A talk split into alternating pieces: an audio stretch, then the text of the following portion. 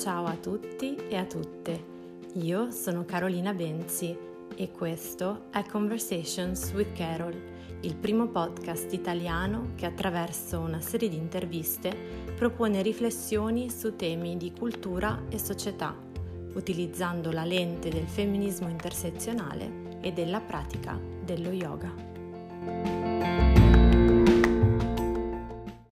Ciao a tutti, ciao a tutte, bentornati e bentornate per un nuovo episodio di Conversations with Carol. Ho deciso che questi saluti saranno un po' più brevi del solito, che non ciancerò molto, ma che voglio dirvi una cosa in particolare, ovvero grazie, grazie, grazie, grazie. Perché in questo periodo mi avete mandato tantissimi feedback e tantissimi feedback soprattutto positivi e di incoraggiamento per questa nuova stagione del podcast, in cui ho deciso di includere anche eh, altri temi oltre lo yoga, altri temi e riflessioni che mi stanno a cuore in questa nuova stagione, e vi siete davvero in tanti presi il tempo per eh, darmi un feedback appunto e sostenermi in questa scelta, quindi vi ringrazio di cuore, ho apprezzato tantissimo e sono felice che mh, questo podcast vi piaccia, e ovviamente questo è uno stimolo per me a continuare. Oggi vi porto un ospite um, che, oltre a essere una mia amica innanzitutto, è anche una persona che stimo moltissimo perché come me è un attivista e come me utilizza i suoi studi eh, per sostenere l'attivismo, che è una cosa eh, che, non so, quando lo vedo mi, mi appassiona sempre tantissimo e mi fa sentire davvero connessa con, con queste persone. E, e Stella, Stella Lauro, l'ospite di oggi, fa esattamente questo. Um, Stella studia economia ambientale ed è anche un attivista, quindi utilizza eh, la sua voce, la sua presenza sui social per eh, proporre riflessioni su tematiche ambientali e per portare eh, le persone a riflettere sui loro comportamenti e su come eh, questi abbiano eh, un impatto ambientale e come ridurre questo impatto ambientale, come appunto riflettere sulle nostre azioni per salvaguardare il nostro pianeta, la nostra terra. E, siccome eh, seguo Stella da molto tempo e so che anche lei come me eh, ama molto eh, la divulgazione, ho pensato di invitarla e di chiederle di fare qualcosa di un po' speciale per noi oggi. Infatti vedrete che questo episodio ha un taglio molto particolare che forse avrete intuito anche un po' dal titolo, e non vi voglio eh, anticipare nulla, non vi voglio spoilerare niente, ma vi invito ad ascoltare eh, le riflessioni che ho fatto con Stella, perché mh, non è eh, per niente banale quello che ha portato in questo podcast. Ehm, il taglio che ha dato alla sua ricerca è davvero molto interessante e ha una prospettiva di genere, quindi non dico altro e vi invito solo ad aprire le orecchie e ad ascoltare. Eh, e c'è anche una piccola sorpresa all'inizio del podcast, quindi niente, io non dico nient'altro perché sennò inizio a spoilerare. Vi saluto, vi abbraccio e vi lascio a quello che mi sono raccontata con Stella Lauro.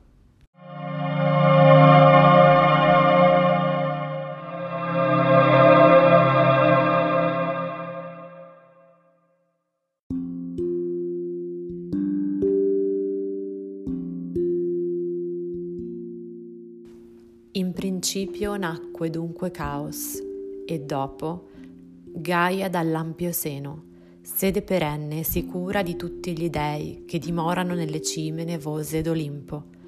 E della terra nei profondi baratri nacque il buio tartaro, ed Eros, che fra tutti i celesti il più bello, che dissipa ogni cura degli uomini tutti e dei numi, doma ogni volontà nel seno, ogni accorto consiglio.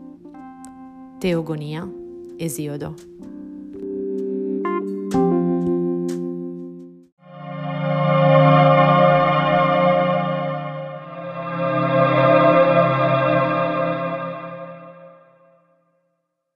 Ciao Stella. Ciao Caro. Ciao bella, benvenuta a Conversations with Carol. Grazie, un piacere essere qui. È un piacere mio, sono molto molto contenta di averti invitata, in realtà era uno degli episodi che aspettavo da un po' di tempo, è un po' che parliamo. Sì, mi fa molto piacere infatti fare qualcosa con te finalmente. Sì, sì, sì, è un po' di settimane che ne parliamo, poi tu mi hai fatto una proposta bellissima che ho qui davanti, mi piace tantissimo questo episodio, era un po' che volevo avere il, i tuoi insight sull'argomento, molto carino, anche perché sei super super preparata, quindi sono contenta di portarti ai... Lo vedremo. Ai... Sì, che sei bravissima! Allora... Intanto da dove ci, dove ci parli? Dove sei? Sei a Genova? Sì, sei sono a Genova, sono a Genova in uh, quarantena. Eh, ma tanto ormai è all'ordine del giorno. Esattamente, però almeno così con un bel podcast rendiamo la quarantena un po' più divertente. Ma chi non si è fatto un po' di quarantena in questo duemilaventi? Cioè ormai se non ti sei fatto un po' di quarantena non sei nessuno. Vero, soprattutto ce ne faremo ancora tante, quindi a posto. No, ti prego, incrociamo le dita. Eh, vabbè. Mamma mia. Ok, quindi sei a Genova, bella tranquilla, e adesso io ti rubo un'oretta, forse anche qualcosa di più. Come si dice in inglese, I'm going to pick your mind, pick your brain, per quest'oretta. Perché Stella, cari ragazzi, è un'esperta di... economia ambientale. Raccontaci un po'. Io, io ti, ho, ti ho un po' già introdotta perché allora, tanto io inizio sempre le puntate del podcast salutando i miei ospiti, introducendo un pochettino um, appunto l'ospite della puntata. E ho raccontato appunto come ci siamo conosciute tramite un amico in comune e che sono rimasta molto affascinata da, dal tuo modo di fare divulgazione, soprattutto su, sui social, mi piace molto come lavori e quindi ho pensato di, di invitarti, però ehm, come faccio sempre con i miei ospiti mi piacerebbe lasciarti un po' di spazio per raccontarci eh, intanto di che cosa ti occupi un po' più nel dettaglio e anche di come sei arrivata a, a occuparti di, appunto, di economia ambientale, che è la tua specialità e quello che stai studiando. Eh, quindi se, se ti va, raccontaci un pochettino di più di te e come sei arrivata a scegliere questo, questo ambito di studi, come mai ti appassiona così tanto. Certo, molto volentieri. Allora, anzitutto abbassiamo subito le aspettative che hai dato, perché esperta è una parola che nel mio, cioè, nei miei confronti non si può utilizzare, però sto studiando al secondo anno della magistrale di Economia e Politiche dell'ambiente. Mm-hmm. E beh, sicuramente è molto interessante, molto attuale come tema, ma in realtà poi il mio interesse per la materia è partito molti anni, non molti, però un po' di anni prima che iniziassi effettivamente a studiarlo alla magistrale. Mm. E è estremamente collegato in realtà poi al fatto che faccio surf. Ok, giusto. È tutto certo. Incominciato lì. Mm. E, semplicemente facendo surf mi sono resa conto che alla fine, stando così tanto a contatto con la natura, inizi a sviluppare anche una certa sensibilità nei confronti dell'ambiente che ti circonda e la tutela dell'ambiente diventa uno degli aspetti poi principali, perché comunque mm-hmm. sei in prima linea anche nel vedere proprio gli effetti di quelle che sono le attività umane sull'ambiente. Cioè, per anni, ma tuttora, ogni volta che vado in acqua a surfare, bustine di plastica, confezioni, cose del genere le trovi e dopo un po' ti viene, cioè ci tengo a precisarlo, non è così normale, comunque anche dietro questa cosa c'è un percorso, dopo un po' le vedi così spesso che inizi a toglierli e mm-hmm. inizi poi a dire, cioè inizi ad informarti, inizi a farti due domande in più e banalmente io mi ricordo che anche lì la mia parte, diciamo, cioè quello che faccio sui social di divulgazione di queste tematiche ambientali è tutto cominciato per puro caso per il fatto che avevo letto un articolo ormai quattro, quasi cinque anni fa sul mm-hmm. fatto che eh, nel Mediterraneo c'è una concentrazione di plastiche che è più alta di quella che c'è nelle isole di plastica in mezzo al Pacifico. No, veramente? Sì, tra le coste no, della Toscana cosa... e dell'isola d'Elba e della, della Sardegna, in quelle zone lì c'è una concentrazione di microplastiche che è più alta di quella delle isole di plastica. Questa cosa, cioè, non la sapevo neanche io. E magari, cioè, eh, definisci isole di plastica, perché io lo so ed è per questo che ho detto, oh mio Dio, però magari c'è qualcuno che non sa che cos'è un'isola di plastica, quindi se, allora, se lo vuoi dire, dillo pure. Le isole di plastica sono degli agglomerati di plastiche, di contenitori di plastica, di mm. qualsiasi cosa di plastica che utilizziamo noi sulla terraferma, che si vanno a creare negli oceani, cioè essenzialmente i rifiuti in plastica eh, facilmente finiscono nell'oceano e mm. gli oceani con le corre- cioè l'oceano con le correnti che ci sono finisce poi per far convergere tutti questi rifiuti in punti precisi che sono dei vortici essenzialmente, che ci sono proprio come correnti fatti a vortice nel mezzo degli oceani, in cui queste plastiche vengono accumulate da cui non riescono più ad uscire, perché la corrente continua a portarli verso questo centro e quindi continuano ad accumularsi, tanto che si è arrivati a parlare di isole di plastica perché raggiungono delle dimensioni veramente notevoli, cioè non ci si può camminare sopra, nel senso che la densità non è tale da dire che sorregge il peso umano, però in termini di estensione si può parlare di isole vere e proprie. Mamma mia, ok. E, e noi abbiamo più concentrazione di plastica? Sì, la Toscana. Concentrazione di mic- microplastiche, perché microplastiche. Poi le isole di plastica sono solitamente di grossi pezzi di plastica, quindi visibili. Okay. Poi ci sono tutte le microplastiche, perché comunque le plastiche grosse tra l'azione del sale, del vento e del sole si eh, degradano in mm-hmm. particelle sempre più piccole, che sono le microplastiche. Che non è che scompaiono semplicemente perché non le vediamo, continuano semplicemente a galleggiare lì sott'acqua e anzi vengono magari più facilmente mangiate dai pesci. Mm-hmm. Quelle particelle lì nel complesso hanno una densità maggiore nel, nel Mediterraneo rispetto alle isole di plastica. Poi questo era un articolo di cinque anni fa, tutti dati aggiornati immagino da allora, certo. Quindi non è detto. Però è stato il mio primo post su Instagram eh, su tematiche ambientali. Perché mi ero trovata di fronte a questa realtà e ho detto, beh, io sono sempre in mare, parliamone. Per fortuna, forse è il caso di parlarne, mm. considerando proprio l'importanza che ha il mare per me. Ed mm. ero al mio primo anno in realtà di economia aziendale. Ok, perché Genova. Tu hai fatto economia aziendale come, sì. come triennale, ok. Assolutamente sì. E poi pian piano, sai, inizi ad informartene, leggi sempre più articoli, poi... Anche Instagram mi ha aiutato, nel senso che, la, cioè, quantomeno il bello dell'algoritmo di Instagram è che una volta che inizi a parlarne ti propone cose sempre su quell'argomento, quindi pian piano ho, ne ho saputo sempre di più, ho scoperto dell'esistenza di questa magistrale e mi sono iscritta lo scorso luglio. Mm, ok, quindi sei al secondo anno, devi finire il secondo anno. Sì. Ok. Tra l'altro a me ha colpito molto un post, o non mi ricordo se è un post o una storia che hai fatto recentemente in cui hai detto ogni tanto devo prendermi una pausa dagli studi, mm. non perché non ho voglia di studiare, ma perché cioè, è talmente forte l'impatto che ha poi su come mi sento, tutto quello che studio, che delle volte devo prendermi una pausa.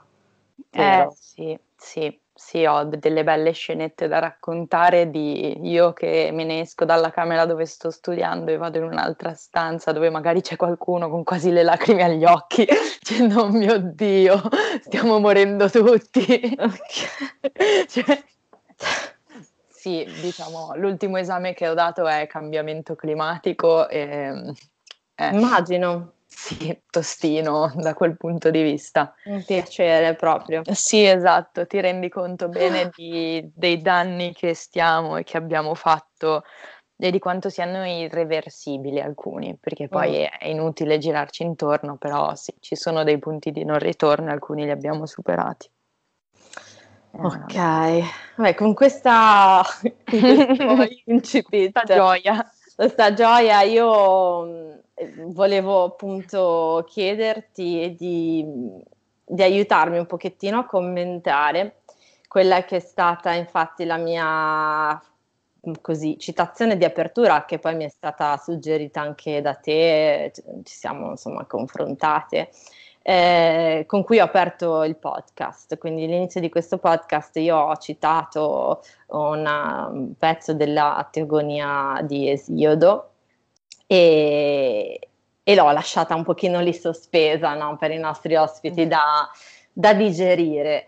Eh, ma mi piacerebbe che tu uh, mi aiutassi a commentare questa citazione, eh, anche perché l'ho trovata molto interessante e secondo me può essere un ottimo spunto di riflessione per iniziare il discorso che, che andremo a fare oggi, eh, anche perché una cosa che molte persone non sanno è che Eh, il femminismo eh, di cui io mi occupo, eh, soprattutto il femminismo di adesso, quello contemporaneo, è chiamato transazionale, cioè si occupa non solo di femminismo nel senso stretto del termine, cioè diritti delle donne e parità di genere, ma eh, si occupa di varie linee di oppressione, di varie problematiche che riguardano eh, la società in generale, ed è per questo che si chiama transazionale. E eh, la citazione che, che, che mi hai suggerito e che appunto ho fatto prima, eh, secondo me è molto collegata eh, con tutta una serie di discorsi che andremo a fare oggi, e quindi ti lascio un po' di spazio per commentare eh, questa citazione, e quindi Gaia, no? Che è il centro della, della citazione, della, della frase che abbiamo estrapolato. Sì, e sarà anche il centro della nostra discussione proprio.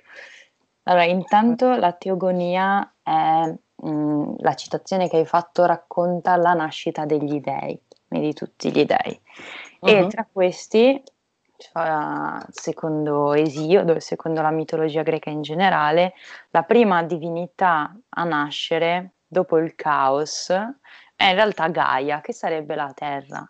Perché uh-huh. infatti nella mitologia greca, ma anche in tutte poi, anzi molte quantomeno, delle culture antiche, la terra veniva rappresentata come una donna, come una divinità femminile, quindi Gaia è la dea primordiale della terra, o anche nota come Gea, in realtà uh-huh. è il nome che poi è arrivato a noi, diciamo, che è stato cambiato dai latini. Uh-huh.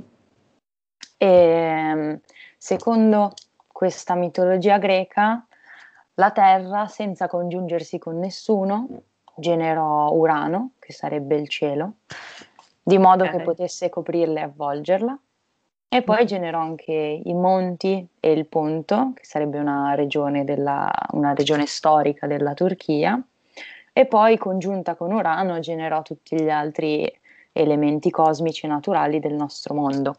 E quindi Gaia è essenzialmente non solo la terra su cui noi viviamo e su cui poggiamo i piedi, ma anche nostra madre in tutto e per tutto, madre di tutto ciò che vediamo intorno a noi. Mm-hmm. Ed è la partenza, l'inizio di tutta quanta la nostra vita. E è importante secondo me il fatto che appunto la, la terra e l'ambiente naturale in generale siano da sempre associati con la figura femminile, perché è un aspetto che si è andato, è andato molto perso negli anni, ma in realtà è stato poi ripreso. In particolare proprio il concetto di Gaia è stata ripresa nel millenovecentosettantanove da Lovelock, che sarebbe uh-huh. uno scienziato inglese, uh-huh. che ha portato anzi proprio una teoria che chiama Gaia, per l'appunto, uh-huh. riprendendola dalla mitologia greca. Mm. Ok, pathos, momento di pathos. Pausa per... Pausa per assorbire questa informazione. Io trovo molto molto affascinante questa cosa, e soprattutto anche molto affascinante il fatto che Gaia abbia generato senza doversi congiungere. Quindi eh, la, diciamo così, la, la capacità creatrice, generatrice intrinseca di questo principio, è una cosa molto affascinante che dovrebbe farci riflettere anche sull'enorme potenzialità eh, della nostra terra e in generale di come, di come continua ad evolvere, cioè molto molto affascinante, dovrebbe farci riflettere tantissimo secondo me, anche proprio anche nei confronti del modo in cui noi ci rapportiamo con, con la terra, con la madre e di come la trattiamo. Decisamente, ma infatti è anche proprio quel concetto lì secondo me che è stato molto ripreso da, da Lovelock per mm. l'appunto nella teoria, cioè il fatto di generare senza bisogno di congiungersi con nessuno, che quindi Gaia fa da sé essenzialmente. Mm. Mm-mm. Ed è lo stesso per Lovelock. Infatti, che cosa ci racconta Lovelock? Lovelock in pratica ha presentato questa teoria secondo cui, eh, cioè per la quale sosteneva che la Terra fosse un unico organismo di dimensioni planetarie, cioè ovvero stiamo parlando di un unico insieme. Non è più divisa in varie componenti, non è che si vede più magari eh, l'acqua e gli oceani separati da quelle che è eh, la foresta, da quelle che sono le altre componenti del, del sistema ambientale, ma è tutto quanto un unico organismo mm-hmm. in cui tutti quanti gli organismi viventi, vegetali o animali, interagiscono con tutta quella parte che è inorganica invece, Uh-huh. per formare un unico sistema complesso che si muove in maniera sinergica e si autoregola. Okay. E quindi anche qui abbiamo Gaia che fa da sé, che non ha bisogno di interventi esterni, che non ha bisogno di un qualcosa al di fuori di se stessa, ma da sola si autoregola nel complesso dei suoi elementi, riesce ad autoregolarsi. Mm-hmm. Quindi sì, è molto molto legato al concetto di, di capacità di generazione autonoma praticamente. Esatto. Ed è questa poi capacità di generazione autonoma che ha permesso di eh, creare le condizioni adeguate per la vita sulla Terra. Mm-hmm. Perché okay. l'idea è che il, la vita sulla Terra non sia casuale, ma okay. sia dovuta proprio a questa attività autoregolatoria di Gaia, che riesce ad avere, cosa che manca su tutti gli altri pianeti che conosciamo, dove la vita non c'è. Mm-hmm, mm-hmm. O comunque la vita come la conosciamo noi. Ecco. Sì, sì, sì. Certo, ma ehm, ok, quindi non è casuale, nel senso che eh, ogni cosa è collegata ed è una causa-effetto praticamente, in questo senso? Sì, mm. sì. Per semplificare un pochettino. Nel sì, senso sì, che sì. non esistono cose buttate lì a caso. Cioè. No, esatto, cioè ogni singola cosa che vediamo è così perché ci sono millenni di evoluzione che l'hanno portata ad essere in quel modo, e se fosse diversa sarebbe diverso tutto quello che, avremo, mm. che abbiamo intorno essenzialmente. Cioè nulla è posto lì a caso, nulla è casuale come tipo di evoluzione che abbiamo, che abbiamo visto e subito anche. Di cui siamo stati partecipi. E quindi se in qualche modo noi interveniamo in maniera attiva su questi equilibri, chiaramente l- delle conseguenze ci sono per forza, ovviamente. Sì. E ci sono anche sull'organismo completo, è quello il concetto.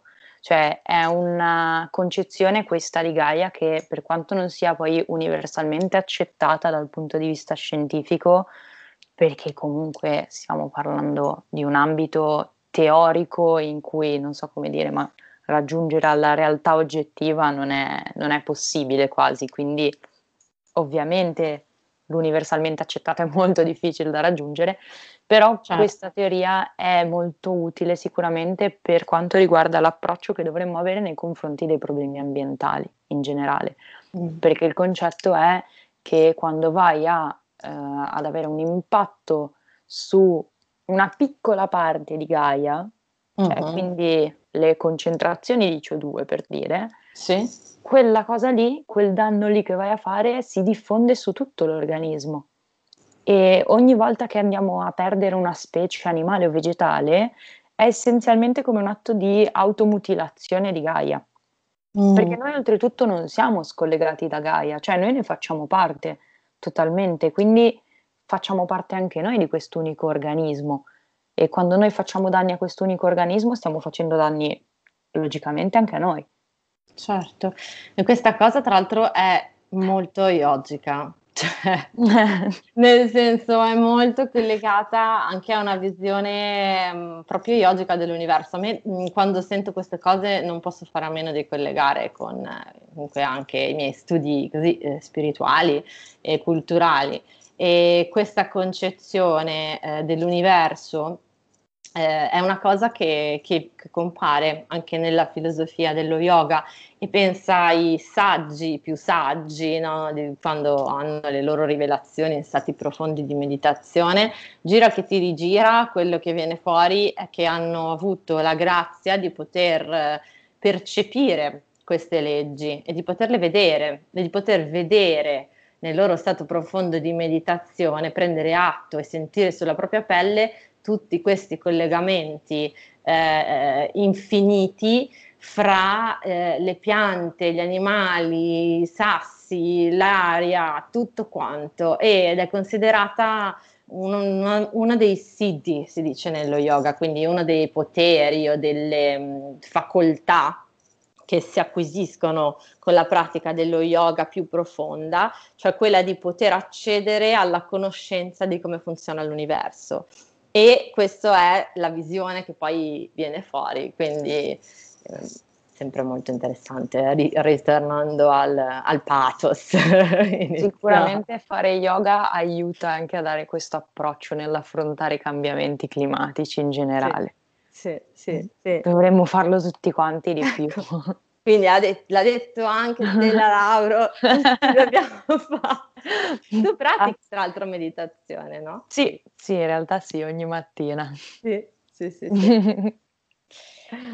Bene, ma quindi noi possiamo anche fare qualcosa di buono oltre che qualcosa di male, no? Per questo eh beh, certo. Eh. Eh, quello è il punto, una volta, cioè se puoi fare del male, poi, poi questa è la mia filosofia, tutto da vedere, però come si può fare del male si può fare anche del bene, mm-hmm. perché vuol dire che stai, hai potere su, cioè hai potere, hai, nel senso puoi agire sulle circostanze, su ciò che ti circonda, mm-hmm. decidi tu se farlo in bene o in male.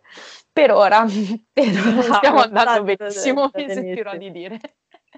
Ma ehm, infatti eh, ecco, una cosa importante secondo me è il fatto di essere consapevoli di questo, nel senso la percezione di questo, e non è così scontato, eh, anche perché tra l'altro al giorno d'oggi ci sono anche persone che dicono che il cambiamento climatico non esiste. Ti sarà capitato sentire questa cosa, so che è una pugnalata al cuore, no? Eh, entrando nelle meravigliose fake news, eh, eccetera, senza andare troppo distante, eh, voglio dire, basta ascoltare quello che dice Donald Trump, no? E sentire eh, i peli che si rizzano e quant'altro.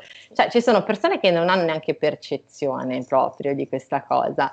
E, E, e forse ci puoi dire qualcosa di più riguardo a questo punto, quindi il fatto sì. di essere consapevoli di ciò. Eh, eh sì, allora è una cosa che sta sicuramente aumentando negli anni, mm. nel senso che eh, pian piano anche la percezione nei confronti del cambiamento climatico sta aumentando, e sempre più persone si rendono conto di quanto sia effettivamente un problema, cioè, e lo percepisce come un problema vero e proprio. La cosa interessante è che ci sono delle differenze di genere anche all'interno della percezione del cambiamento climatico. Sai perché non mi stupisce questa cosa? Ma proprio per niente. Io un po' ero stupita, cioè nel senso, alla fine colpisce tutti, no? In teoria, quindi mm. dici, boh, dovremmo esserne tutti quanti consapevoli. Invece c'è un bellissimo studio che è stato fatto nel duemilaquindici dal Pew Research Center, uh-huh. eh, secondo cui in generale a livello mondiale non c'è differenza di genere nella percezione su, su, rispetto ai cambiamenti climatici, mm. ma nei paesi più ricchi e nelle nazioni più sviluppate in realtà le donne risultano di tanto anche più sensibile all'argomento, mm. che è una cosa che forse ha ancora meno senso, perché dici sei in un paese sviluppato, cioè il tipo di, di istruzione, un'istruzione buona ce l'hanno alla fine tutti quanti, quindi certo. c'è proprio una differenza di genere. Sì. Che deriva da un approccio di, diverso, evidentemente da una mentalità diversa, ma stiamo parlando di dati che ad esempio in America mm-hmm. alla domanda che hanno fatto di se le persone percepivano il cambiamento climatico come un problema serio, il sessantasei per cento degli uomini ha risposto di sì, mentre delle donne ha risposto di sì l'ottantatré per cento.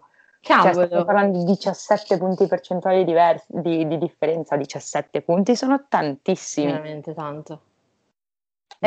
Veramente, Veramente. È interessante. Ah, eh, tra l'altro sto, sto anche guardando, perché tu mi hai inviato il pezzo del paper, la, la, la cosa che mi ha colpito è anche la, il dato su se il cambiamento climatico avrà effetti. Cioè mi, mi, mi avrà effetti su di me personalmente, mi farà dei danni mm-hmm. personali, e anche qui in America c'è una differenza di ventuno punti percentuali, cioè ma stiamo scherzando? Cioè le donne hanno molta più paura in qualche senso che sì. il cambiamento climatico avrà degli effetti su di loro, e questo... E questo è un collegamento che faccio io, così su due piedi, e chiaramente mi piacerebbe poter andare più a fondo, no, in questo, in questo senso, e in questo momento non ne ho, non ne ho gli strumenti statistici alla mano, ma mh, mi chiedo se sia dovuto al fatto che comunque, e su questo non ho bisogno di dati perché è appurato, sì, cioè lo sappiamo, che le donne sono o più oppresse a livello di eh, proprio linee di oppressione nello strato sociale, e quindi mi chiedo se questo sia collegato al fatto che sono già un cluster della società più a rischio e di conseguenza hanno ancora più paura di un ulteriore rischio potenziale. Te lo posso dire, te lo posso dire perché l'ho letto, è un articolo della B B C, ne parla. In realtà sì, anche in America, cioè parlando proprio del caso americano, sì, perché c'è stato uno studio che hanno fatto, se non sbaglio, dopo l'uragano Katrina, degli effetti uh-huh. che ci sono stati dopo l'uragano Katrina, e se non era l'uragano Katrina è un altro uragano del, degli ultimi anni, comunque, uh-huh. degli ultimi cinque sei anni, e...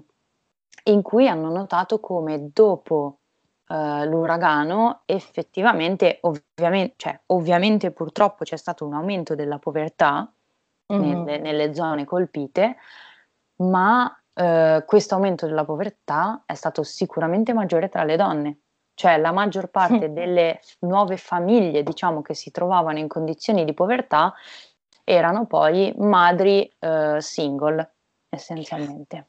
Ecco. E quindi sì, ecco, ecco servito. Sì.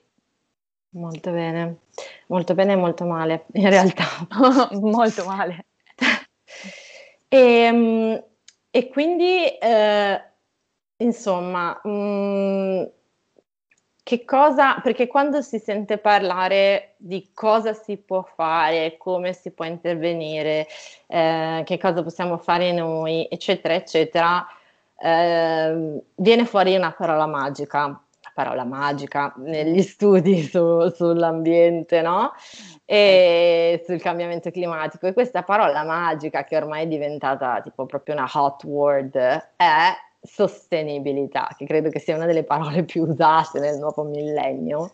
Sì, decisamente, ecco. E spesso anche incompresa. Ecco, diciamolo, c'è anche questo da dire. Esatto, poi. esatto, anche perché poi sostenibilità tutti pensano, ah oh, sì, verde l'ambiente, ah, ta, ta, ta, ta, ta. Cioè c'è questo che collegamento sì, automatico, però è molto più complessa la questione, no? Cosa sì. vuol dire sostenibile o sostenibilità?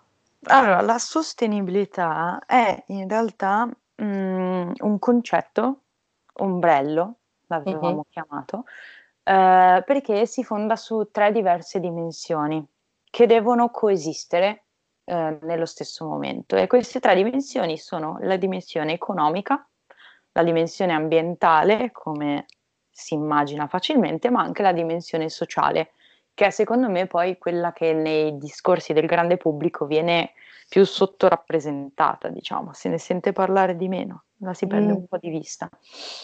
La dimensione economica fa riferimento al fatto che comunque, anche quando si parla di approcci sostenibili, di azioni sostenibili, si fa un'analisi economica in senso lato dei benefici e dei costi che si vanno mm. a sostenere, che magari non sono necessariamente solo monetari, quindi non vado a pensare a quanto spendo e quanto guadagno, ma considero anche i benefici che possono essere, vabbè, qui entriamo in analisi un po' più complesse di economia ambientale, però quelli che si chiamano esternalità, ovvero quelli che possono essere impatti di tipo non monetario, positive o negative sull'ambiente mm. circostante. Mm. Un esempio proprio classico è di un'esternalità positiva, quindi che porta a un beneficio, può essere ad esempio il, il fatto di andare a ristrutturare un palazzo.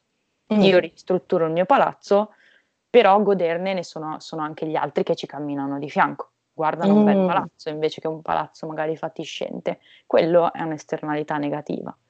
Okay. Quando io vado a ragionare, quando qualsiasi persona in realtà, essere economico, va a ragionare su una scelta, su seguire o meno un qualcosa, un'azione, fa un'analisi dei costi e benefici. Mm, mm. E quindi quello è l'aspetto economico che non viene a mancare e che non è una parolaccia, nel mm-hmm. senso no, certo. è una cosa da vedere negativamente soltanto.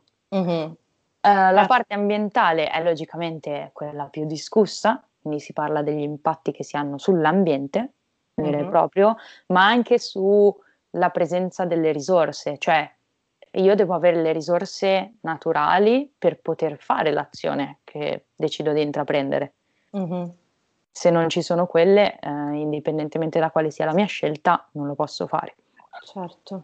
E la terza dimensione è quella sociale, che deve tenere conto invece di quali sono gli aspetti come la qualità della vita delle persone, le possibilità di lavoro, le possibilità di sviluppo eh, personale, di realizzazione, e anche tutte quante quelle che sono le ingiustizie che ci sono tra le diverse fasce all'interno della società, e le ingiustizie le, di genere anche, cioè certo. Certo. tutto ciò che riguarda anche le disuguaglianze di genere.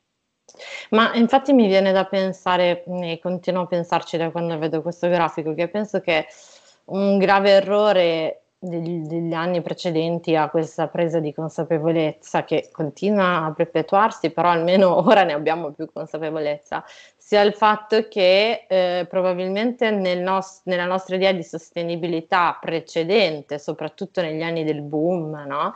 sia stato dare una troppa importanza alla sostenibilità economica, senza eh, trovare l'equilibrio fra queste tre, dimmi se sbaglio.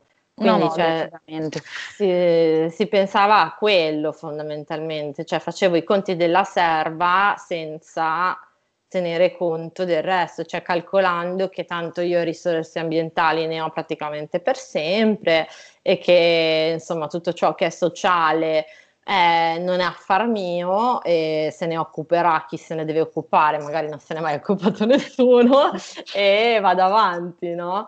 Anche perché nel, adesso le persone che ci ascoltano non sentono, non vedono, però eh, il grafico che mi hai mandato è molto interessante, perché è, è diciamo, raffigurato come questi tre cerchi, e eh, nelle intersezioni di questi cerchi chiaramente al centro c'è il sostenibile, ma ci sono questi aspetti interessanti di intersezione fra i tre cerchi principali, che sono tra l'economico e l'ambientale, cioè il realizzabile, quindi effettivamente realizzabile, che è quello che spiegavi tu, tra il sociale e l'ambientale, cioè il vivibile, e tra il sociale e l'economico, cioè l'equo.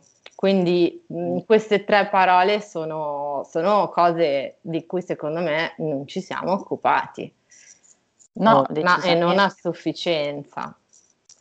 Non ci siamo occupati di nessuno, proprio di queste tre parole, e so- sostenibile men che meno, mm-hmm. logicamente.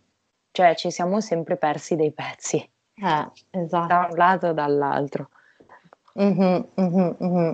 Però... Ma ehm, quindi eh, secondo te Cioè, ovviamente appunto bisogna rendersi conto di, di, di, di, che, cosa ca- di che cosa ci manca, no? Per sostenere questa, eh, que- questa, quest- questi pilastri. E, e una volta che ce ne rendiamo conto, fare che cosa? Cioè, cos'è che bisogna cambiare fondamentalmente? Allora, io personalmente cambierei tantissime cose a partire dal modello economico, ma non mi sembra il momento okay. di parlarne, quindi... Vabbè, se ci vuoi fare un trattato anticapitalista io ti do tutto. Cioè, finiremmo veramente al limite, quindi... No, quello che c'è no, da cambiare però... è più, secondo me, proprio l'approccio, cioè il considerare al pari tutti questi e tre aspetti.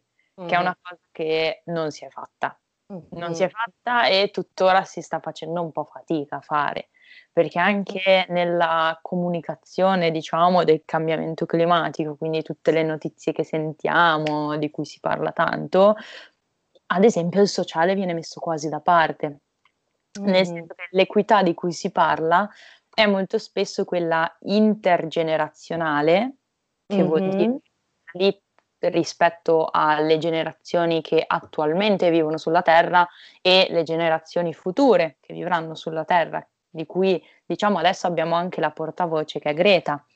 Mm-hmm. Lei si è fatta molto portavoce delle generazioni future e quello è un esempio di richiesta di equità intergenerazionale, mm-hmm. che quindi rientra sempre in un aspetto del sociale, comunque, della sfera sociale, della sostenibilità.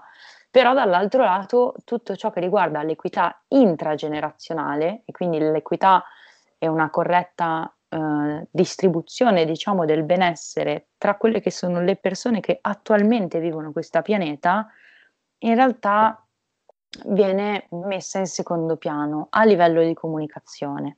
Mm. Eh, Ma infatti, scusa se ti interrompo, non so se hai mai sentito parlare di un modo di dire, un'espressione che adesso è diventata abbastanza virale, c'è anche credo un hashtag eccetera, che è ok boomer, non so se l'hai mai, non so se l'hai mai sentita, sì. Che vabbè, è abbastanza un po', ogni tanto un po' ridicolo secondo me, perché ogni tanto poi trascende nel, uh, cioè non so cosa rispondere, rispondo ok boomer, però fondamentalmente questo ok boomer fa un po', eh, intanto di che cosa si tratta, cioè faccio una piccola digressione, boomer si riferisce ai baby boomers, quindi alla generazione prima della nostra, che eh, se avete, se siete dei millennials eh, che ascoltate, sto parlando dei vostri genitori, eh, se non siete dei millennials comunque le persone che erano mh, ventenni e giù di lì, Eh, negli anni ottanta più o meno, e che sono considerati degli scellerati, cioè considerati in parte lo erano, però erano anche poco consapevoli, eh, scellerati per come hanno gestito le risorse sia economiche che ambientali, che anche dal punto di vista eh, proprio della workforce, quindi di rendersi conto di come funzionava il lavoro, di come stava funzionando l'economia e del momento storico in cui vivevano, cioè hanno mangiato tutto quello che potevano in lungo e in largo, a volte senza, senza consapevolezza, quindi delle volte non è neanche proprio un, un dolo, non so come dire, è una colpa ma non è un dolo sempre. Discutibile, mi permetto questo di Però dire. Però dipende dai casi. Mm-mm. No, no, no, ma più che dipende dai casi, una delle più importanti pubblicazioni in termini di uh, sostenibilità vera mm-hmm. e propria è il rapporto sui limiti dello sviluppo, mm-hmm. che è stato commissionato al M I T dal Club di Roma e che è stato pubblicato in realtà nel millenovecentosettantadue mm-hmm. ed è un rapporto che fa presente il fatto che continuavano a comportarsi come se sul mondo ci fossero risorse infinite, naturali, Uh-huh. che potessero sostenere questa crescita economica espansiva, ma risorse infinite non ci sono. Le uh-huh. risorse naturali che abbiamo sono finite, al massimo rinnovabili, uh-huh. al massimo, ma non uh-huh. vuol dire che le rinnovabili siano infinite. Quindi già dal settantadue la questione era ben chiara, perciò... Uh-huh. No, io mi riferisco, io mi rif- io mi riferisco alla consapevolezza della... della, come posso dire, del general public, no? Sì, nel senso, sì, sì, esatto. in, in quel senso, eh, non che non ci sia un dolo a livello di istituzioni, ma che non ci sia sempre un dolo a livello delle singole persone, perché non, è, non c'era una comunicazione, cioè il, la colpa, le, il dolo è stato fatto nella mancata, secondo me, comunicazione Sai adeguata. C'era stata, cioè le proteste che noi stiamo vedendo ora, mm-hmm. Fridays for Future, sì. in realtà c'erano state cose molto simili a livello studentesco dopo la pubblicazione di questo rapporto. È sì, solo... negli anni diciamo eh, sessantotto settanta. settanta, dal settantadue in avanti c'è un mm-hmm. documentario a riguardo che parla mm-hmm. proprio di questo rapporto qui e eh, fa vedere anche come una volta dopo la pubblicazione ha scatenato comunque delle proteste che poi il mondo non era evidentemente ancora pronto perché non si era arrivati troppo vicini al punto di rottura. Mm. E sì. È molto bello perché mi ricordo, l'ho visto in realtà durante la, la mia prima quarantena. E, e, cioè, come si chiama? Te lo ricordi? Eh, mi pare sia proprio Limits to Growth. Ok. Il nome, eh, questo è il nome della, del report e penso sia anche il nome del, del um, documentario. Ok, me lo andrò a vedere perché sembra una roba molto molto interessante. Sì. Molto, molto tecnico, un po', cioè un pelo forse troppo tecnico, nel senso che alcune cose mi rendevo conto che le capivo perché le studio, ma era sì. al limite. Ma la cosa bella, cioè bella relativamente, che mi ha colpito forse di più, è stata l'intervista, una delle interviste finali che c'è a uno di quelli che ha redatto questo rapporto, mm. e che con la pace, la tranquillità negli occhi proprio ti racconta di come... Uh, lui ha visto tutti questi movimenti che si sono creati dopo la pubblicazione del report che non hanno portato a nulla, mm. pace, sapendo che stavamo andando veramente verso la rovina, ti dice eh, ma il mondo non era pronto, speriamo vada meglio stavolta. Bellissimo, che dici come fai? Cioè nel senso…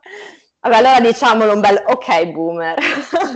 Ma no, no tranquilli, eh, cioè nel senso… Se però penso, proprio… Tipo, quando cioè. ti dicevo fare yoga per affrontare la, la questione climatica, mi viene in mente lui, cioè quel tipo di pace lì, di uno che ti dice non ci potevo fare niente, cioè io il rapporto l'ho fatto, io ho fatto quello che potevo, la gente non lo capiva. Mm. Cioè, tranquillo però, in pace con se stesso, tipo. No, una cosa incredibile, cioè a pensarci dici io sarei ma veramente a, su, di, cioè, su tutte le furie a quel punto. Certo. Però, mamma mia, ok, scusa la, digrezio- la digressione sull'ok boomer, ma è una parola che vedo spesso, soprattutto in questo campo, cioè quando, soprattutto quando c'è qualche appunto baby boomer, ormai divent- non più baby, che, eh, che interviene facendo dei commenti mh, fuori luogo e dicendo ma vabbè, ma vi agitate troppo, con calma, è sangue freddo, si fa tutto, e la risposta è appunto sì, vabbè, ok, grazie, meno male che ci sei tu perché sennò qua non sapremo proprio come fare, grazie. E quindi ecco, questa, mi è venuto in mente questa, questa cosa che ho iniziato a ricercare un po' perché la trovo molto interessante. Comunque eh, ti dico, il documentario si chiama Last Call, okay. A documentary film about the limits to growth. Perfetto, ottimo, ottimo. E, e insomma, quindi c'è questa mancanza, ritornando a bomba, di equità intergenerazionale, che sì. è grossa. Eh, abbastanza, mm. abbastanza, cioè senza entrare poi nei dettagli per quanto riguarda la parte relativa anche proprio a differenze che ci sono tra i paesi in via di sviluppo, i paesi sviluppati e anche i paesi del terzo mondo, mm. ci sono su tutti i piani delle disuguaglianze in termini di genere che sono molto grossi, mm-hmm. basti pensare poi a quella che è il gender gap, mm-hmm. che in Italia, per dire, dai dati del duemilaventi, oltretutto di un articolo pubblicato sulla Repubblica quest'anno, mm. il gender gap adjusted sarebbe del ventitré virgola sette per cento.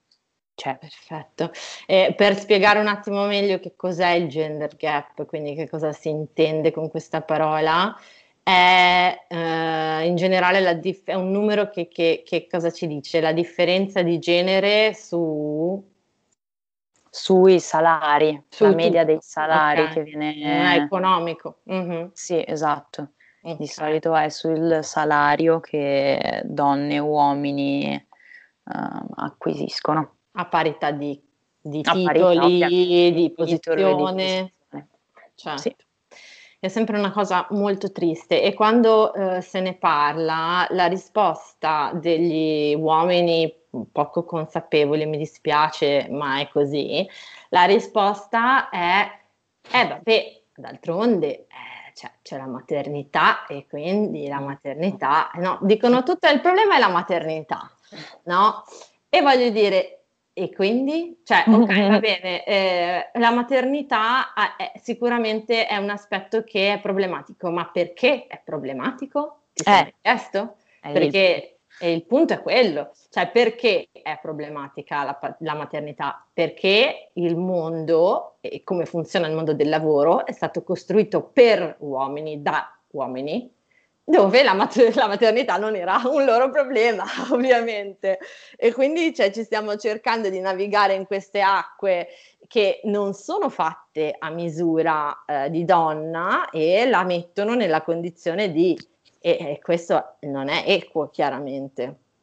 No, assolutamente no. Chiaramente. Poi considerare che in realtà nell'antica Grecia venivamo venerate per questa nostra capacità, tanto mm-hmm. che eravamo Gaia, e Gaia era rappresentata come forza generatrice, però e invece ma adesso infatti penserò bene di, di occuparmi di questi temi eh, in un podcast a parte, proprio per snocciolarli per benino, perché c'è bisogno di parlare di queste cose e, e anche insomma di, di fare un po' di mit- bursting, cioè bisogna smetterla di nascondersi dietro, dietro le dita, ecco. Sì.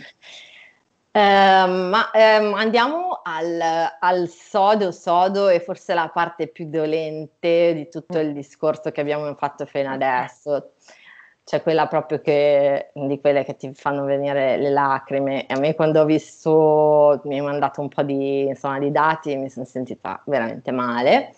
E, e ho empatizzato molto con te che studi e dai gli esami e ti devi prendere le pause perché cioè, è distruttivo a livello emotivo, che sono poi alla fin fine gli impatti, cioè l'impatto di tutto questo, quindi esatto. Tutto quello che abbiamo detto, stringi stringi, cosa succede? Stringi stringi, la questione è, ma ci sono veramente poi delle differenze in quelli che sono i danni che il cambiamento climatico fa?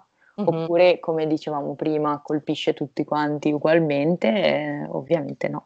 Ovviamente anche qui, anche sugli impatti, in realtà le donne sono veramente in condizioni peggiori rispetto agli uomini e mm-hmm. non c'è proprio niente da fare mm-hmm. a riguardo. E, e sembra una cosa strana da pensare, cioè veramente, sì, sì. Su due piedi. Poi uno si ferma un attimo e dice, eh, però, sì, sì, ma perché bisogna capire molto bene nel dettaglio come funzionano le società, in mm-hmm. realtà, su cui poi questi, cioè, il cambiamento climatico, i vari impatti del cambiamento climatico vanno a causare danni.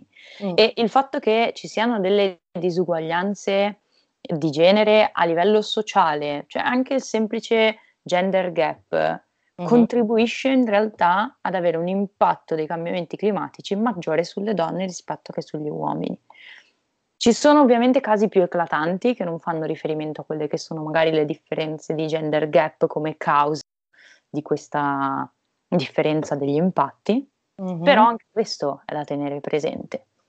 Okay. Ma parlando di tutti gli altri è molto interessante vedere ad esempio come funzionano in tantissimi paesi rurali, cioè nelle zone rurali dei paesi in via di sviluppo, mm. eh, il come sono strutturate le, le società, in come sono divisi i compiti a livello familiare, porta appunto ad avere un, cioè a creare danni maggiori per le donne quando ci sono gli impatti del cambiamento climatico. Mm. Un esempio lampante è eh, quanto accaduto nell'Africa centrale.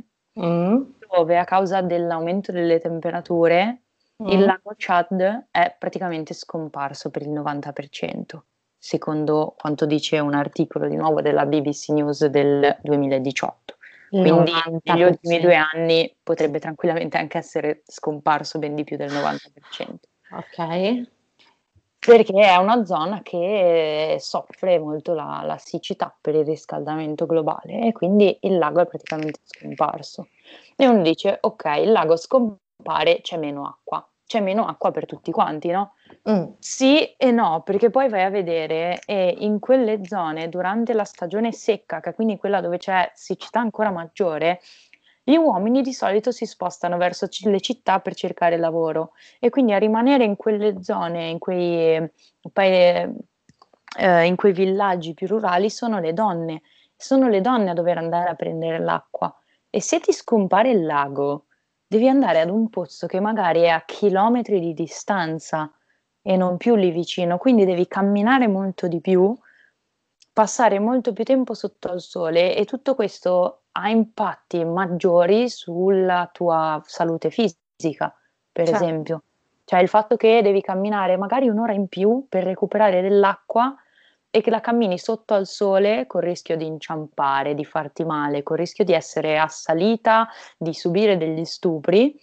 E in più non considerando, cioè, non considerando neanche il fatto che dovendo camminare un'ora in più per trovare l'acqua, eh, hai un'ora di tempo in meno per le tue attività, che sono magari mettere a posto la casa, ma che potrebbero essere invece l'andare a studiare o l'interessarti della vita sociale e politica del tuo villaggio.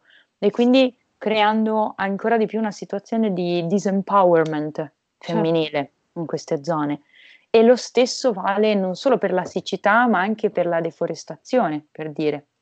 Perché nella maggior parte delle zone rurali dei paesi in via di sviluppo eh, non hanno elettricità, manca l'elettricità. Quindi la fonte energetica che viene usata principale è quella della biomassa, che mm. vuol dire, è sen- cioè, le, tra i vari tipi di biomassa, uno è la legna. Mm-hmm. La deforestazione fa allontanare sempre di più le foreste da, da queste zone e quindi di nuovo sono donne e ragazze che devono andare in cerca di questo, di, della legna, devono prendere, uscire di casa, farsi il loro, le loro due ore di scampagnata e tornare a casa con della legna per cucinare. E in India anzi ci sono casi in cui le ragazze vengono proprio tenute fuori da scuola per aiutare le madri in questa attività per andare a recuperare della legna. Eh, stiamo parlando, questi sono tutti dati oltretutto della Women Watch, che sarebbe un portale che è stato creato dalle Nazioni Unite proprio per investigare e combattere la disuguaglianza di genere legata anche al cambiamento climatico. Quindi stiamo parlando di dati affidabili, certo. cioè non, non storielle che, che escono ogni tanto. Certo. Certo. E purtroppo non è finita la lista, cioè nel senso okay. questi sono due esempi soltanto tra la siccità e la deforestazione, ma poi consideriamo anche il cibo banalmente, l'agricoltura, non solo il fatto che il cambiamento climatico stia rendendo magari delle zone più difficili da coltivare, sta portando ad avere una riduzione della disponibilità di cibo, mm. e quindi di nuovo c'è il discorso sì ma c'è meno cibo sia per uomini che per donne. Sì, però poi andiamo a vedere e nel, le donne in tutte le regioni in via di sviluppo eh, sono la forza lavoro del sistema agricolo tra un minimo del quarantacinque per cento e un massimo dell'ottanta per cento. Mm. Logicamente quando si tratta di quarantacinque per cento, cinquanta per cento vuol dire che l'impatto è poi uguale più o meno tra uomini e donne. Più o meno, perché anche lì c'è da discuterne. Quando però abbiamo i picchi dell'ottanta per cento, stiamo parlando quindi di ottanta per cento della popolazione che sono donne, ottanta per cento della forza lavoro più che altro, uh-huh. che sono donne che si trovano a perdere il lavoro e quindi non solo non hanno cibo, ma non hanno neanche più i soldi per comprarle il cibo. E anche quando stiamo parlando del cinquanta e cinquanta a lavorare nel sistema agricolo, Uh, per dati, cioè per mm. dati empirici, sappiamo che quando ci sono ca- situazioni di carestia a livello fisico sono messe molto peggio le donne rispetto agli uomini, cioè i danni alla salute che hanno le donne sono maggiori di quelli degli uomini. E quindi anche in questo caso comunque c'è disparità. Mm-hmm. E per finire in bellezza, la cosa tremenda, scusa se ti interrompo prima del, del finale in bellezza, è che tutto quello che eh, hai detto finora è, è probabilmente quello che stai anche per dire, è eh, il fatto che oltre alla linea di oppressione del genere, chiaramente eh, la linea di oppressione qua è quella della, eh, della insomma de, de, del, del privilegio a livello economico, perché eh, ovviamente noi sentiamo meno eh, questa cosa in linea diretta, perché ci troviamo in una situazione di privilegio tale che la sentiamo un po' meno, anche se abbiamo visto che poi la percezione è così anche in, in stati e nazioni cosiddette del, tra virgolette, primo mondo, che è una parola che non mi piace, però diciamo maggiormente eh, sviluppate a livello così ehm, economico secondo i nostri canoni, ok? Eh, però sicuramente queste eh, popolazioni lo sentono ancora di più e hanno probabilmente meno, dimmi se sbaglio, strumenti per fare qualcosa. Sì, decisamente. Sbaglio? No, no, decisamente. Anzi, infatti, era tutto partito dicendo il gender gap. In realtà sta anche lì una grossa difficoltà. Cioè, ad esempio, eh, ci sono, per tutti quanti comunque quelli che sono i danni del cambiamento climatico, avere disponibilità economica ti permette di metterti al riparo, di stare mm-hmm. tranquillo, di poter comprare cibo. Se ci pensi, già per quanto in Italia ci sia un gender gap del ventitré e passa per cento, comunque siamo in generale, in termini assoluti, più o meno tranquilli. Possiamo mm-hmm. stare più o meno tranquilli. In paesi come l'India, ad esempio, le donne non hanno un reddito. Cioè le donne sposate non hanno un reddito, a gestire i soldi sono gli uomini. Uh-huh. E, ma, ma proprio a gest- cioè, vuol dire che le donne non vedono niente, cioè gli vengono dati magari i soldi con il contagocce, perché so che devi fare la spesa e spendere questo. E quello uh-huh. è, ma non hanno alcun tipo di risparmio da parte, ed è una cosa diffusa. Purtroppo ci sono casi di questo genere anche nel nostro paese, perché uh-huh. ovviamente è da tenere presente anche questo, però in paesi come l'India parliamo di una, cioè quella che è la realtà. Certo, la diffusione è massima di questa prassi, cioè prassi completamente. Esattamente, ed è una cosa che ha avuto danni enormi per quanto riguarda le donne, anche in situazioni non collegate con in realtà il cambiamento climatico. Cioè in generale le mette in una situazione di inferiorità veramente. Sudditanza. Cioè. Sì. Mm-hmm, mm-hmm. Ma ehm, scusami se ti ho interrotto, stavi dicendo che uh, la chiusura in bellezza aspetto, la, chiudura, la chiusura in bellezza è? La chiusura in bellezza che mi fa rabbrividire ogni volta è la questione degli abusi e degli, degli stupri, mm. perché anche questi sono legati con il cambiamento climatico, purtroppo. Mm. Eh, il caso più eclatante forse è lo schema che si è diffuso in eh, molti villaggi dell'Africa orientale meditoria- e, e meridionale, mm-hmm. che è quello del sex for fish, ovvero Dio, i pescatori. Questa parola già mi fa sentire sì. male. Sì. Okay. Eh, i pescatori si rifiutano di vendere il pesce alle donne se non in cambio di prestazioni sessuali, indipendentemente dal fatto che loro possano o non possano pagare. Cioè non stiamo neanche parlando della situazione che dici non hai soldi allora mi paghi in natura, è proprio un mh, ce n'è così poco di pesce, perché per i cambiamenti climatici ci stanno avendo anche degli impatti sulla popolazione ittica, quindi magari viene a mancare il pesce effettivamente, ce n'è così poco di pesce che io posso decidere che non te lo vendo a meno che tu non, non faccia sesso con me, poi te lo faccio anche pagare, cioè non c'entra. E, e la cosa, cioè non so neanche se più triste o meno, però in realtà la cosa terribile, altrettanto, mettiamola così, è che non si parla di situazioni solo del, dell'Africa.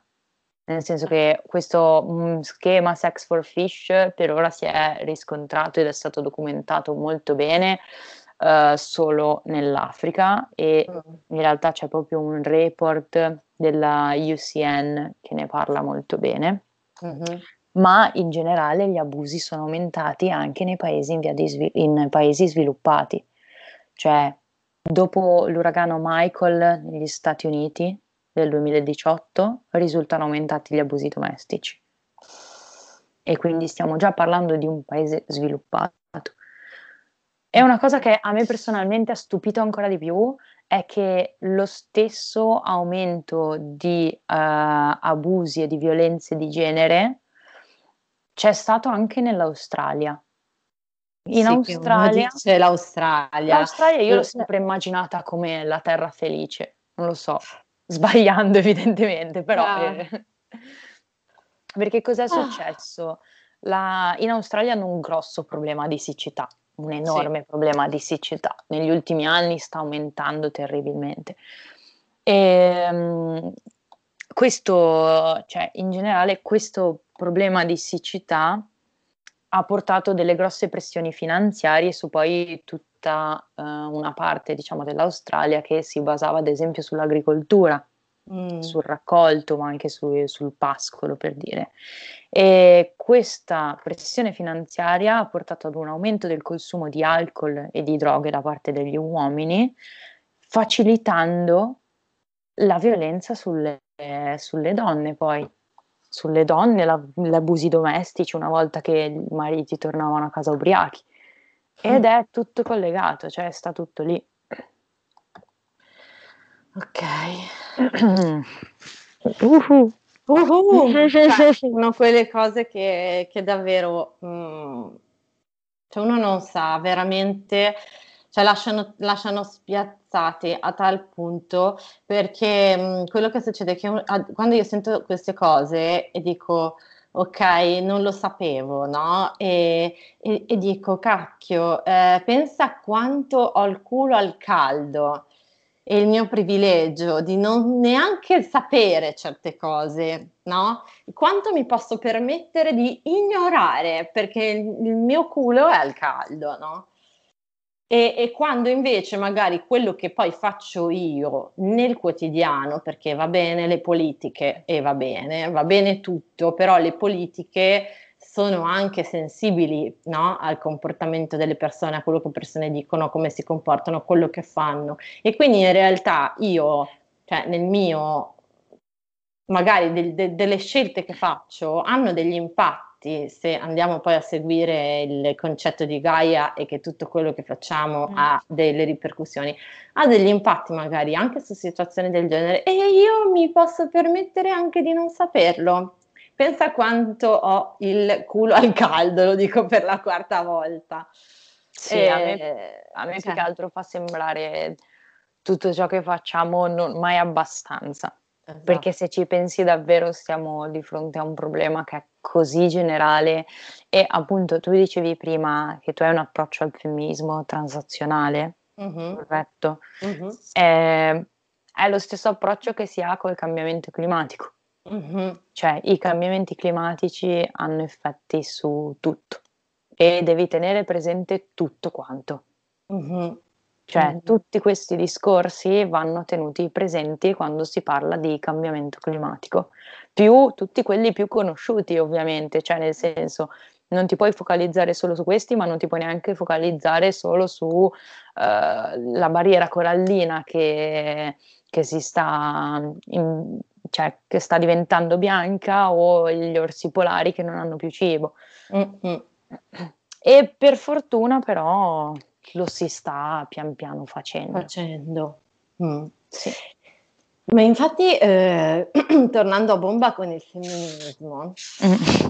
c'è questa frase che ho adorato, Ado- adorato, cioè tipo ora me la stampo veramente, Eh, che eh, allora intanto mh, dico la frase e poi dico chi l'ha detta, che insomma non, le due cose non sono, sono scontate, eh, che è: il cambiamento climatico è un problema causato dall'uomo che richiede una soluzione femminista.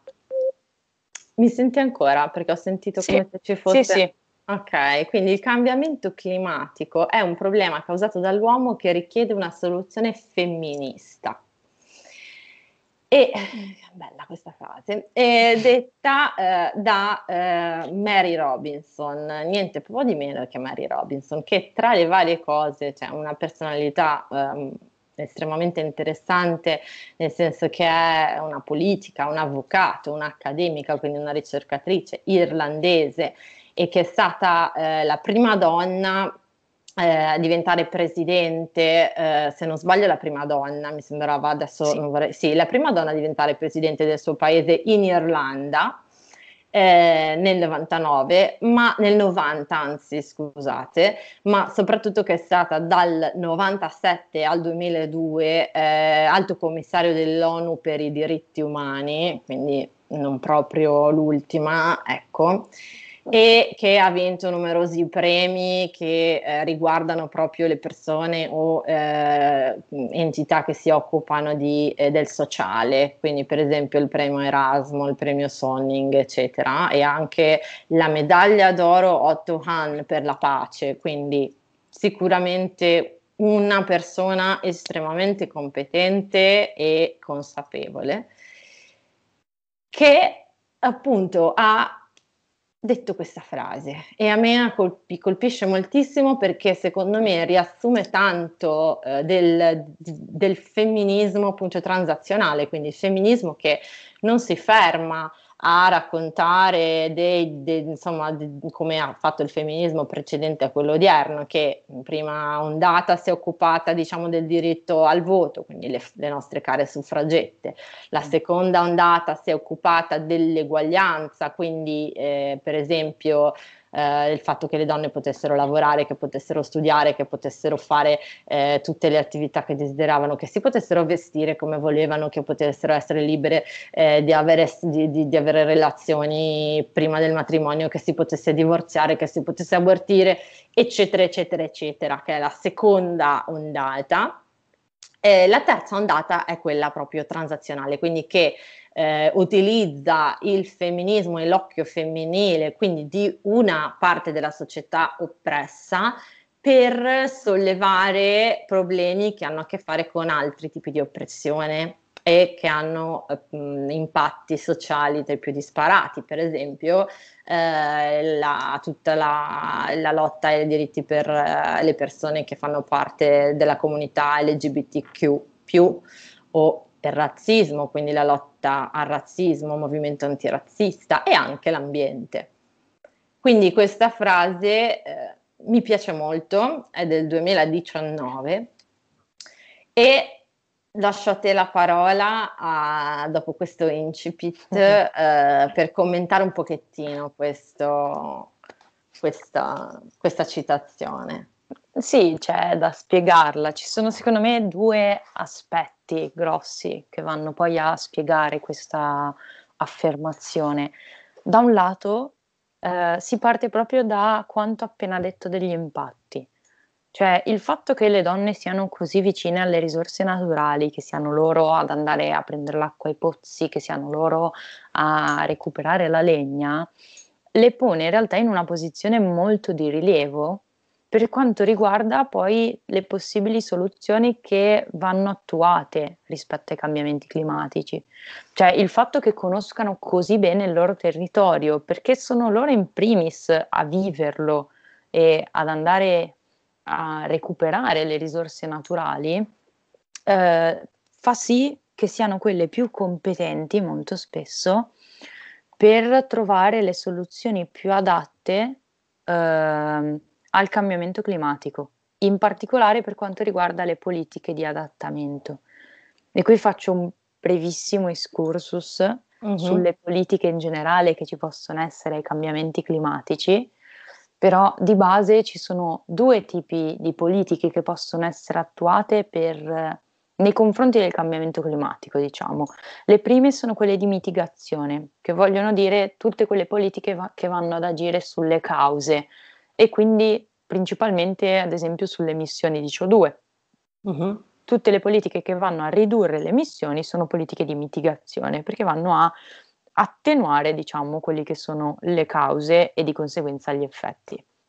Le seconde, la seconda tipologia sono le politiche di adattamento, che partono invece dall'idea che ormai il cambiamento climatico, almeno in parte, non sia più evitabile e quindi bisogna limitarne i danni. Nel limitare i danni, uno deve anche essere a conoscenza del territorio su cui questi danni si vanno ad abbattere. Mm-hmm. E le donne nei paesi, come abbiamo visto, nelle zone rurali dei paesi in via di sviluppo, sono quelle che conoscono meglio il territorio in cui vivono, e quindi renderle parte del processo politico e decisionale permette di attuare le politiche corrette di adattamento. Mm-hmm. E questo è un lato.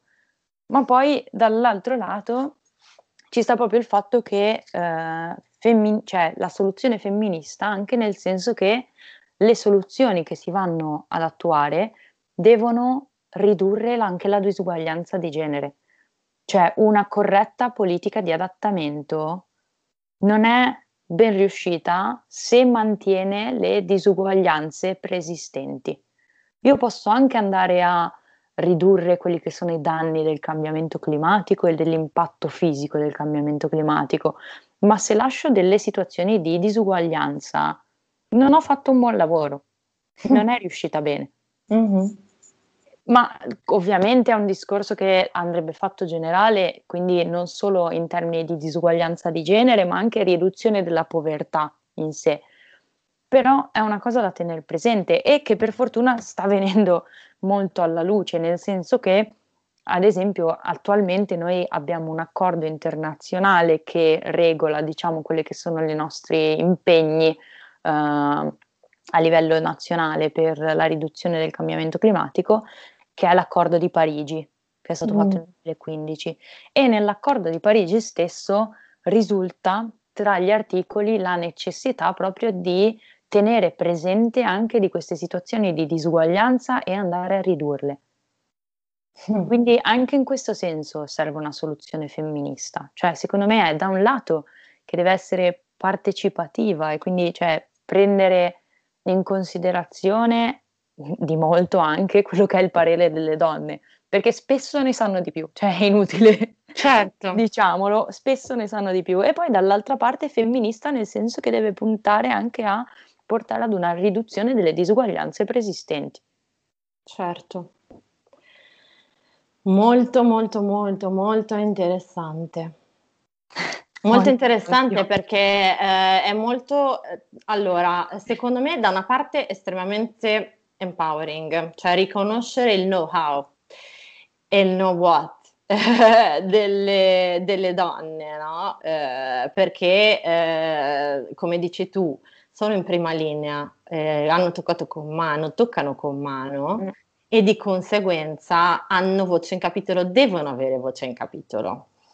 Mi viene da fare un commento eh, che mh, allora mi è venuto in mente ora mentre parlavi, solamente per fare una precisazione, nel senso che questo concetto, che è importantissimo secondo me, quindi quello di riconoscere il know-how e il know-what delle donne in questo campo, non deve essere, perché poi il patriarcato è subdolo e ci mette un secondo a dire ah brave, ta, prenditi la palla bollente e fai, bra- brava, attacca sulla spalla e via, occupati di questo problema, perché ci vuole un secondo.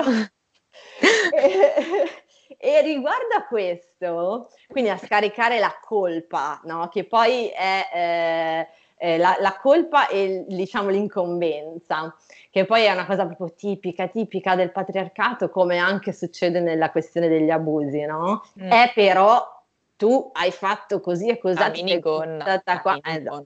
Mi è venuta in mente una cosa agghiacciante che ho sentito l'anno scorso, eh, detta in Italia da parte dei cinque Stelle, in particolare Francesco D'Uva, che eh, ha fatto questa uscita, me lo ricordo perché l'ha fatto sulla sette, mi era capitato di, di ascoltarlo.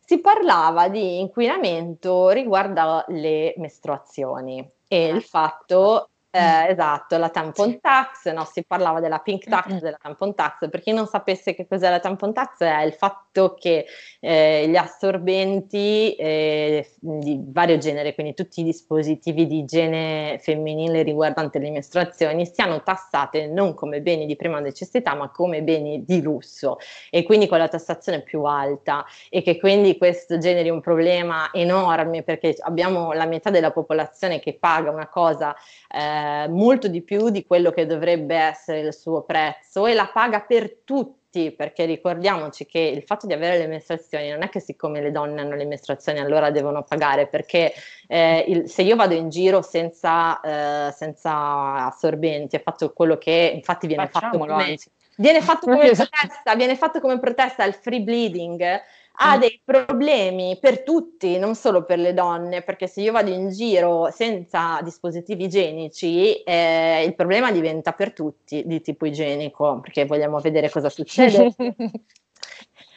Ecco, e... perfetto. In un film di Tarantino subito. Esatto, esatto. E quindi eh, la risposta di questo simpatico Francesco D'Uva era stata qualcosa della serie: beh, ma insomma, industriatevi, esistono le coppette, esistono gli assorbenti lavabili, arrangiatevi, eh, poi non vi potete lamentare. Aveva detto proprio questa cosa, tipo, poi non potete lamentare dell'inquinamento e dell'effetto serra.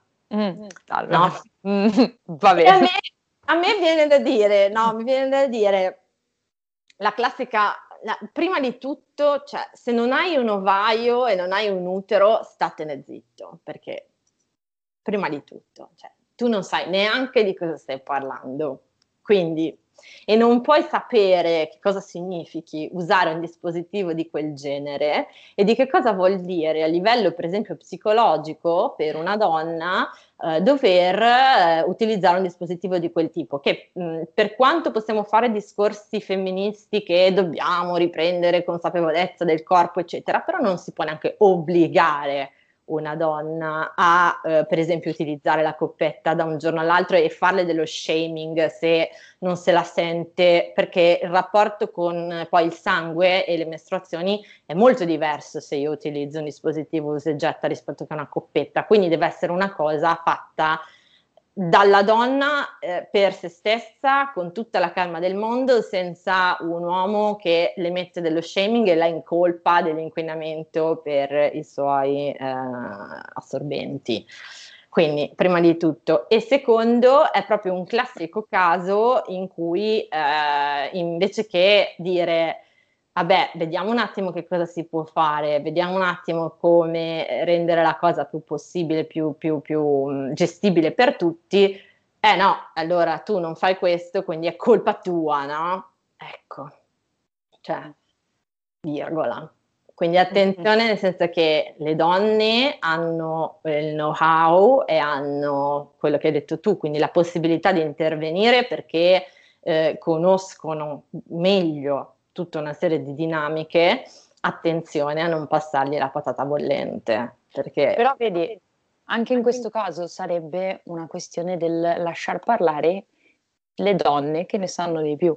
Esatto, perché se a discutere la questione fosse stata una, una donna, un gruppo di donne, perché logicamente è sempre meglio poi un, un gruppo di lavoro, diciamo, su queste discussioni, Uh, il problema probabilmente non si sarebbe posto, perché a quel punto prendi cinque donne e chiedi quante di voi effettivamente usa la coppetta, magari una, magari due la usano, però le altre te ti dicono no, perché non mi piace, cioè perché non mi sento a mio agio comunque a gestire appunto il sangue in questo modo.